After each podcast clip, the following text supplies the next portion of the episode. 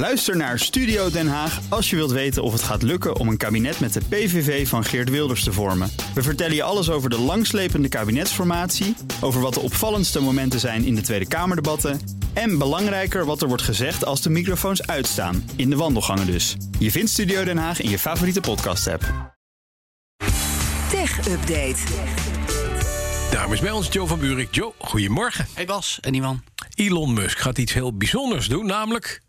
Belasting betalen. Belasting betalen, ja. Ja. Zegt, nou, dat lijkt me een kerstcadeau. Nou, hè, dat is hè? het wel. En En wat, wat voor aanslagje krijgt hij? Doe ze gok. nou, dat is wel... eh, nou, ik... ah, Het is een bedrag met heel veel nullen. Dat kan ik wel dat denk ik ook. Een miljardje of twee. Eh, nee, een veelvoud daarvan 11 miljard 11 dollar. miljard? Ja, Hallo. zeker. Nou, daar kun je toch een mooi land eh, op draaien, zou ik zeggen. Eh, dat eh, deelt hij in ieder geval mede op Twitter. Een van de hoogste belastingbetalingen ooit in de VS, volgens hemzelf ook. En dat klopt volgens berekeningen van Bloomberg. Die zeggen met de verzilveringen van zijn aandelenopties die komend jaar verlopen, eh, is dat inderdaad waar. Eh, afgelopen weken heeft eh, Musk al meermaals Tesla aandelen verkocht voor in totaal 14 miljard dollar om die belasting te kunnen betalen. Eerder dit jaar stelde ProPublica nog dat Musk over 2018 geen inkomstenbelasting betaalde. De, middels eh, ja, wat we dan kunnen omschrijven als legale ontwijking. Heeft natuurlijk de afgelopen tijd ook vaak onder vuur gelegen, onder meer van Bernie Sanders. Van joh, betaal nou eens een keer die belasting. En ook Elizabeth Warren riep hem daartoe op onlangs toen Musk door Time Magazine tot persoon van het jaar werd opgeroepen. Precies. En nu doet hij het dus. Dit doet hij, dus wat een goede man. Hè? Goh. Heeft hij toch een hart. Hm. We moeten nog even iets benoemen, want we krijgen een staatssecretaris voor digitalisering. Ja, en dat is opvallend, want afgelopen week toen het coalitieakkoord naar buiten kwam, zei Kees Verhoeven hier nog het volgende. Dat staat er niet. Er komt de minister van Digitalisering. Dus daar leidde ik uit af, want ik weet echt niet meer dan, de, dan, dan wat er in de tekst staat, dat hij er niet kwam. Ja. Eh, maar toen Ik waren er ook. ook weer mensen die zeiden: ja, het feit dat het er niet staat, wil ook weer niet zeggen dat hij er niet komt. Want er komen twintig bewindspersonen en er zijn er nu 16 en die vier Oh, zijn nog nog niet hoop. allemaal benoemd.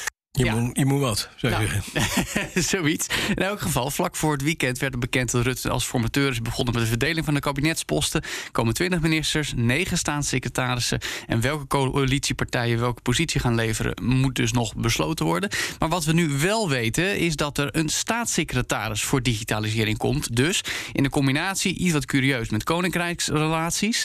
Ehm, en daarmee volgen we het voorbeeld van België. Die hebben al een staatssecretaris van digitalisering, hebben ook alles gezegd. Ja. Ja, En koninkrijksrelaties. En koninkrijksrelaties. Ja, ook een digitaal dingetje. Zorg voor heel snel internet op Aruba. Zoiets.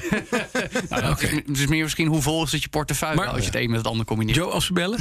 Eh, nee, ik niet. Iwan, die heeft hier al Ja, wat hoor. langer met tech te maken. Zeker. Ze bellen. Ivan kan niks zeggen, helaas. Ivan Verrips. Nee, in alle gekheid, ik denk dat Kees Verhoeven zelf hoog op het lijst. Oh ja? Ja, dat is wel Eerst Hij is van een goede partij, Hij is dus van een eh, goede partij, hij weet Ja. waar het over gaat. Eh, doet het ook goed, vind ik persoonlijk. Ehm, wat denk jij, Bas?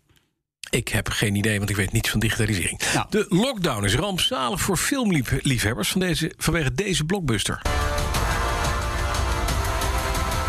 En dit is... Ja, dat is natuurlijk Spider-Man No Way Home. Oh, nou. En dan hier nog een citaatje dat je kan zeggen... ja, ze, we kunnen ze niet tegenhouden. Nou, in dit geval het virus zou je kunnen zeggen. Spider Monday. Spider Monday. Spider Monday. Spider Monday. Nou, mooi niet dus. vandaag? Today Nou ja, Spider dat Monday. had was het, vandaag. had het moeten zijn, want vlak But voor there's het no weekend... spiders today. Nee, nou, Spider-Man, beter gezegd. Dat vlak voor het weekend ging dus in première. Maar ja, dat was dan alleen voor wie overdag naar de bioscoop kon of Ja, wilde ja. natuurlijk. Ja. Nou, sinds zondag helemaal niet Nee. meer. Want als je dan wil overdag, kan het in het weekend nog. Maar nou, dat is dus niet meer zo. Veel teleurstelling op social media. Ja, ik heb kaartjes voor Spider-Man. Zondagmiddag gaat niet door.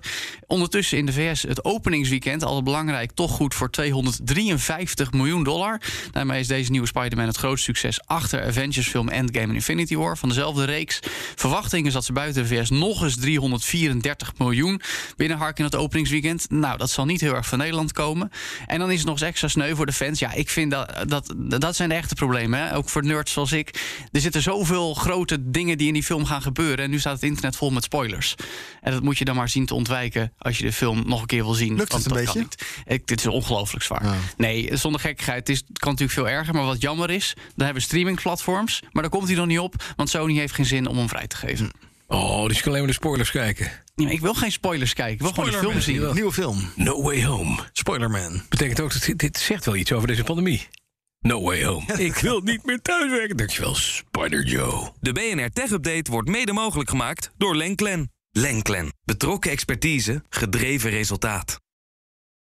Ook Bas van Werven vind je in de BNR-app. Ja, je kunt live naar mij en Iwan luisteren tijdens de ochtendspits. Je krijgt een melding van Breaking News. En niet alleen onze podcast Ochtendnieuws, maar alle BNR-podcasts vind je in de app. Download nu de gratis BNR-app en blijf scherp.